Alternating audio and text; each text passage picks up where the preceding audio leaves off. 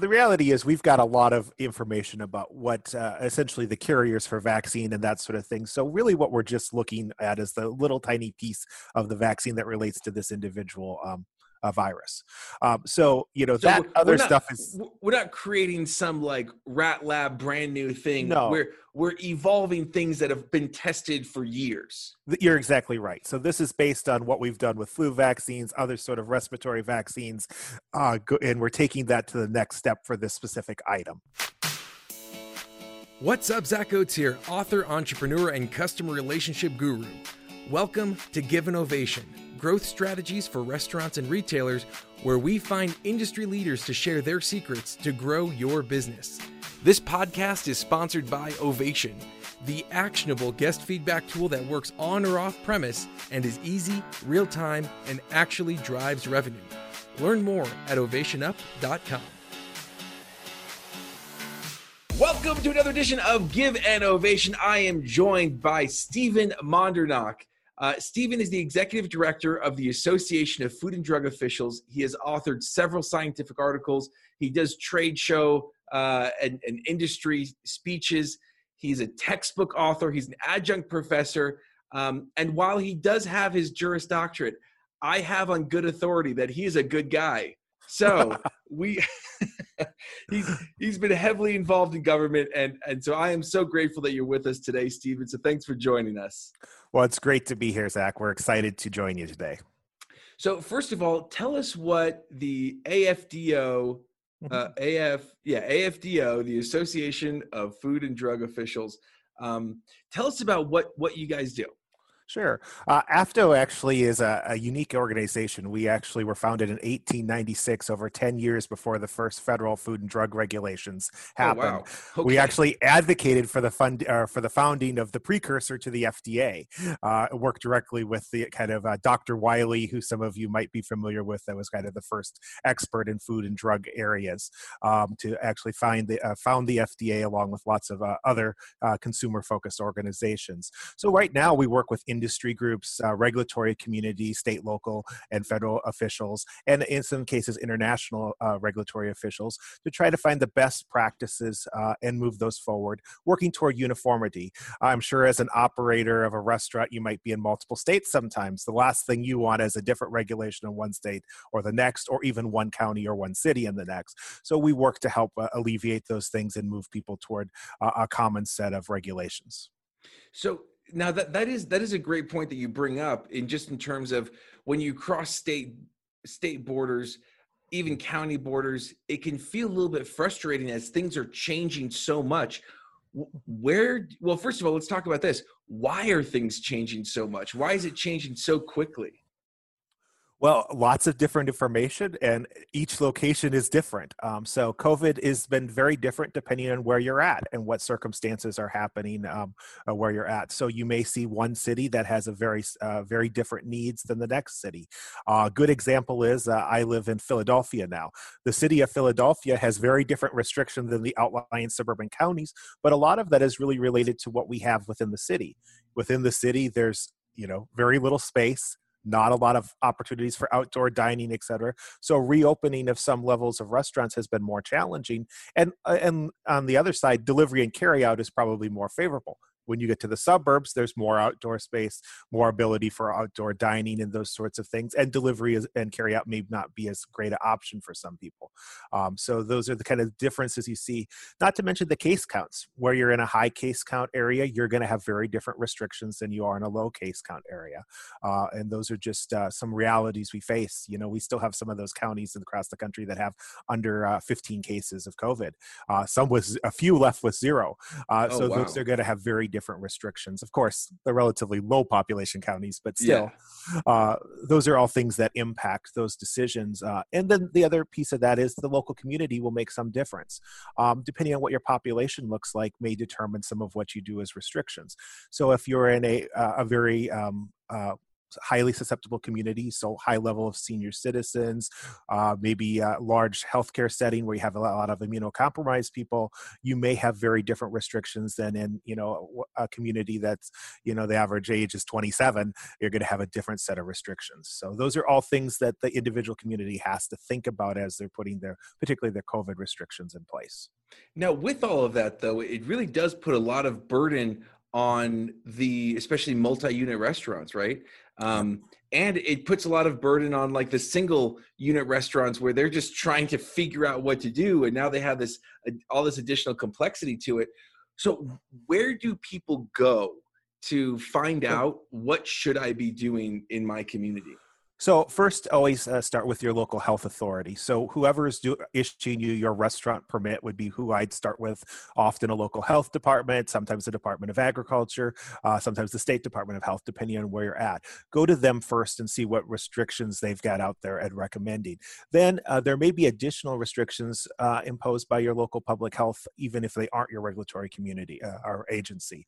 So you just need to look between those two. Um, and uh, if you have any questions, don't hesitate hesitate to pick up the phone and ask questions. Your local inspector is always a good tool. If you have their card and you're not sure what who you should be talking to and what resources you should be following, pick up the phone, call them, drop them an email, and they'll be more than happy to assist. Awesome. Yeah, because I think that that is one of the things that becomes very challenging, right? Because there's not one place to go that has all of the regulations of here's what to do, right? There's not yeah. one book that everyone's or one database that everyone's uploading to. Yeah, um, uh, the National Restaurant Association does have some nice resources out there that tries to give you some, at least state by state, what restrictions are still in place. So that's another place to look at. Um, but it, and the other piece is technically these are not regulations. Most of this is done by some form of executive order, uh, so they're even harder to find and uh, maybe buried even further. So it's not like a traditional regulation. So yeah, your your inspector uh, and your local health department are probably going to be your best resources today. Yeah, because I know that a lot of our clients, they're just like watching every press conference they can, and they're mm-hmm. spending their day trying to figure out when is the next press conference, and and uh, just to see what am I allowed, not allowed to do. Um, yeah. and that and that becomes very laborious, right? Absolutely, and we get it too. I mean, oftentimes uh, the regulatory agencies are finding out the same time as the press conference. oh, okay, how do we change this today? and it's just a reality. This is a fast evolving situation. One other thing that we didn't expect in this process uh, quite as quickly as what we're seeing, um, I think when most of us sat down and did guidance, whether it be uh, the restaurant industry, International Restaurant Association, Food Marketing Institute on the grocery side, uh, retail, other retail related groups. Um, none of us had really thought through that this is going to ratchet up and down as as much as it has. So that was kind of an unexpected for us. I mean, we all kind of built this on the traditional epi curve where we go up and we go down.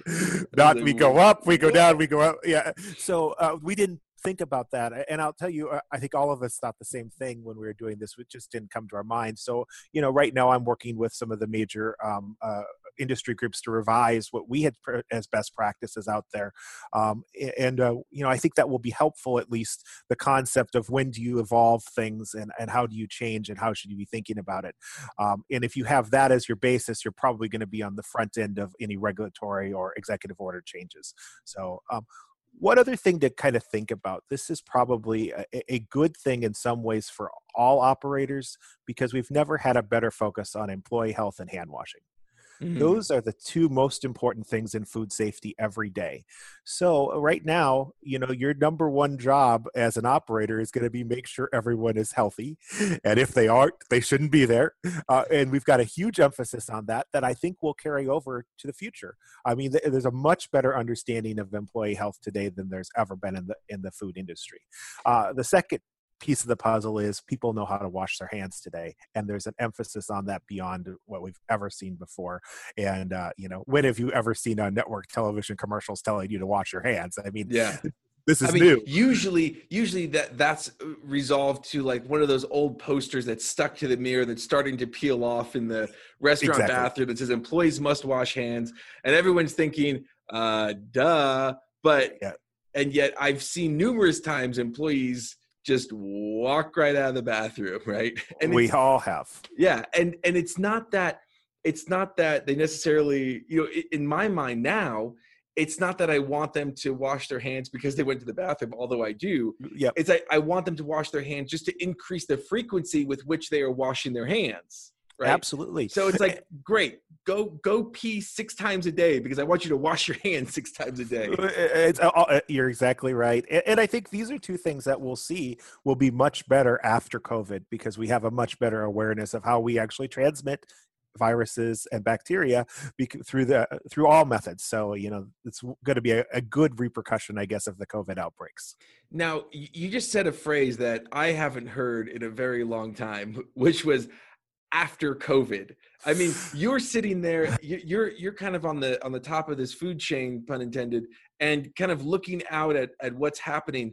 um, but so many people are just day to day they're not thinking after covid they're thinking like this weekend right? Uh, yeah. Um, so so what does is there an after COVID? Like, is there a day, Stephen, where this actually does come to a conclusion and that curve is truly crushed?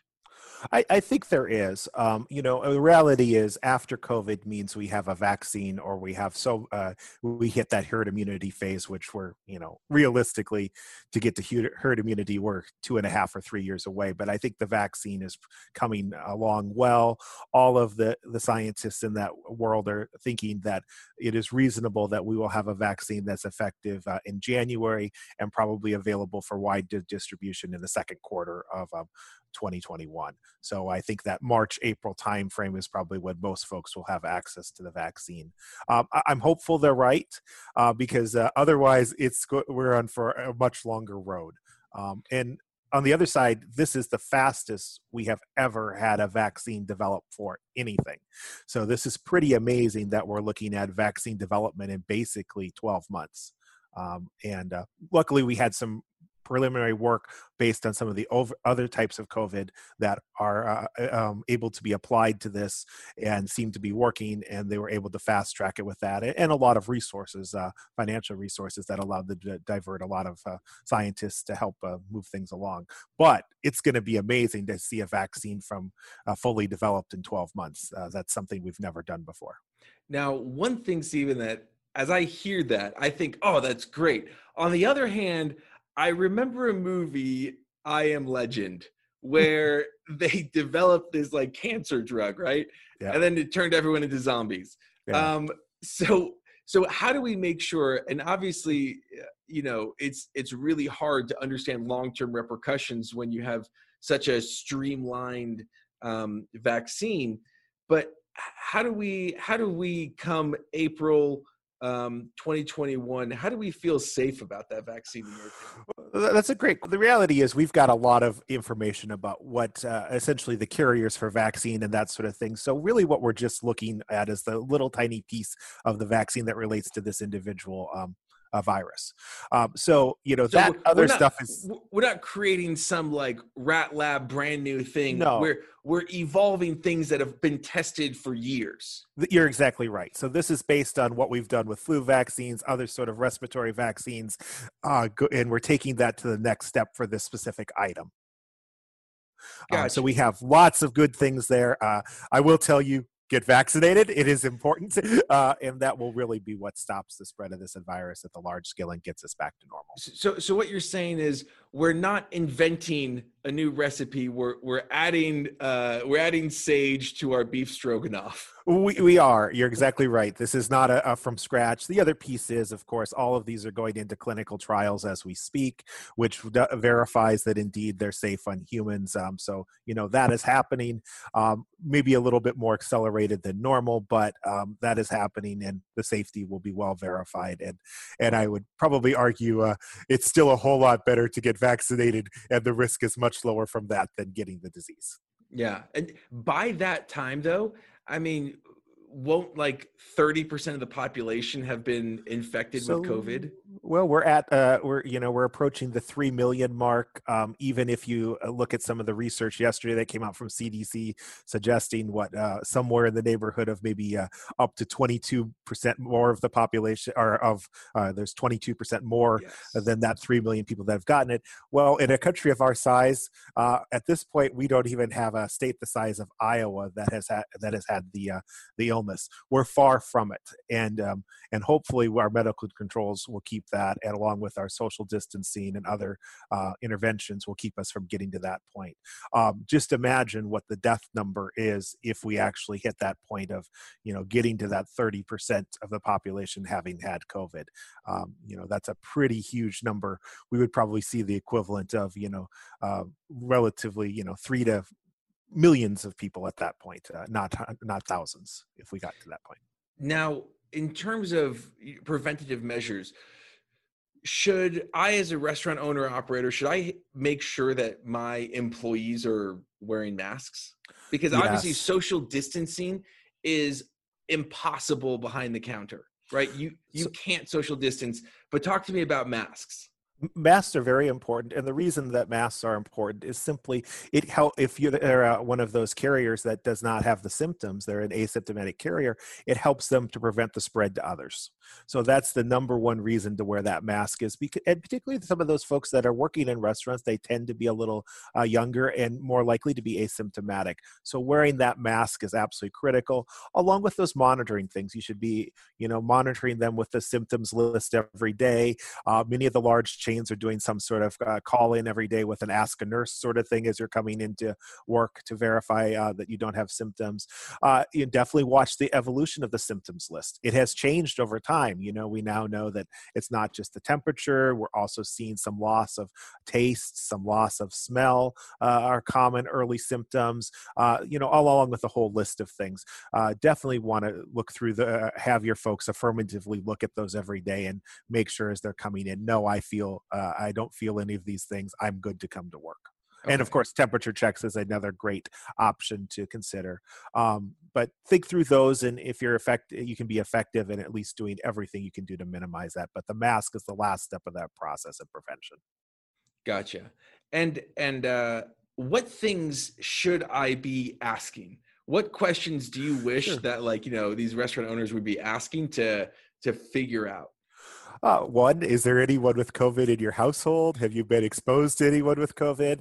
Uh, I'm going to tell you, even if they don't have it, probably a good sign. Hey, it'd be a good time to go home now. uh, you know, and I know that's hard, but uh, that's the reality. If you're exposed, uh, you, you have great potential of getting uh, COVID. Um, so, you know, those are things to think about. Also, you know, have you traveled anywhere? If so, are you in one of those places that is a, you know, high COVID area right now? Uh, so, you know, that's evolving, but there are good resources out there to give you an idea of where those are. If you're in states such as, uh, you know, uh, New York, New Jersey, uh, Pennsylvania, there's a whole list of places where after you come home from your quarantine for 14 days, well, that's a good idea if they've just come home from one of those and maybe not following the quarantine order. Hey, you probably shouldn't be working. Uh, go home. It's time. Uh, yeah. So those are things to think about. Um, there's a whole list of questions. If you Google, um, you know, what questions should I ask in the food industry, there you'll find several resources out there. All of them are in about the same uh, direction. Uh, also, do consider the temperature checks. I, I think it's an easy way, just uh, one more verification step uh, as you're coming in, and once again helps emphasize to the worker that this is really important important. And what last piece of advice would you have to our listeners, viewers? Well, I think the last thing I would remind them is, um, you know, this may change how you operate forever. Um, this is not a one day at a time thing. Uh, your customers are going to be much more sensitive going forward to some of these concepts. Um, you know, your volume that you can put in your dining room post COVID, even though you could fit that many people in your dining room, that may not be acceptable to the customers anymore. They recognize now, hey, I don't want to be this close to people and some of that. Um, so I think there's some of those things that will change. Um, also, carry out and delivery probably will continue at a much higher level than what we've seen before. Um, um, and then, you know, the other side of that is you're going to see a, probably some trends toward um, uh, what we've seen right now. Home cooking is probably on the upward. Uh, so if you can do meal kits and those sort of things, uh, maybe it's time to think about some of those options too. Love that. So, Stephen, here's here's my takeaways. One, um, look for who's ever issuing your permits or your local inspector. Check out the NRA. Get the right resources to find the right information. Uh, two, I love that. Most important out of this is employee um, employee safety and hand washing. That those things are going to be you know forever changed. Uh, three, March April 2021. We're really hopeful for a vaccine and it's not going to be a brand new thing. So don't get scared uh, by this. Yep. We're not going to have an I am legend scenario here. Four, um, wear masks and monitor the new symptoms. Yep, absolutely. And, All great things. If you yeah. do those things, you should minimize your risk of having COVID uh, exposed employees. One other thing, uh, uh can I, I just suggest Please. this as we're ending? Um, go through your your establishment, your restaurant, and look at those places that have the potential for uh, having congregation of people. You know, where would people naturally end up closer together than was social distancing? Think about how to change the flow so you can avoid mm. that, and then also really examine those high touch points and make sure you've implemented a much more frequent cleaning schedule for those touch points. So those are just two other things you could do, but really, you know, kind of walk in with fresh eyes go through your your establishment and figure out hey these are some things that we need to do differently and we can't do the way we've done them in the past um, well, let, so yeah and let's put those under the uh, fifth learning which is yeah. make make sure that um, there are things that will change forever about your business so i like that come into it with a fresh set of eyes because the game has changed the rules are different and the rules are changing Absolutely. Uh, this is an evolving situation, and we're learning more every day. Okay, so Stephen, how do people find you, follow you? So, uh, what I would suggest to them is go to several of the social media outlets for the association. So, Facebook, Association of Food and Drug Officials, Twitter at AFDO News, uh, LinkedIn, Association of Food and Drug Officials, and YouTube, AFDO. Uh, we do have a ton of COVID related video resources on that YouTube channel, and those are evolving constantly. So, uh, definitely look at all those formats to uh, uh, see what's happening with COVID in the food industry. Awesome. Stephen, thank you so much for joining us. Today's ovation goes to you for helping keep us informed, up to speed, and uh, for overall being a good voice of reason out there in the food community. So thank you so much for joining us today. Thank you. Glad you're with us today, and thank you. Thank you to the risk takers, the troublemakers, the crazies who are keeping this world clothed and fed. You're the ones who deserve an ovation. Again, this podcast was sponsored by Ovation. To see how we can help you grow your business, go to ovationup.com. Don't forget to subscribe, and as always, remember to give someone in your life an ovation today.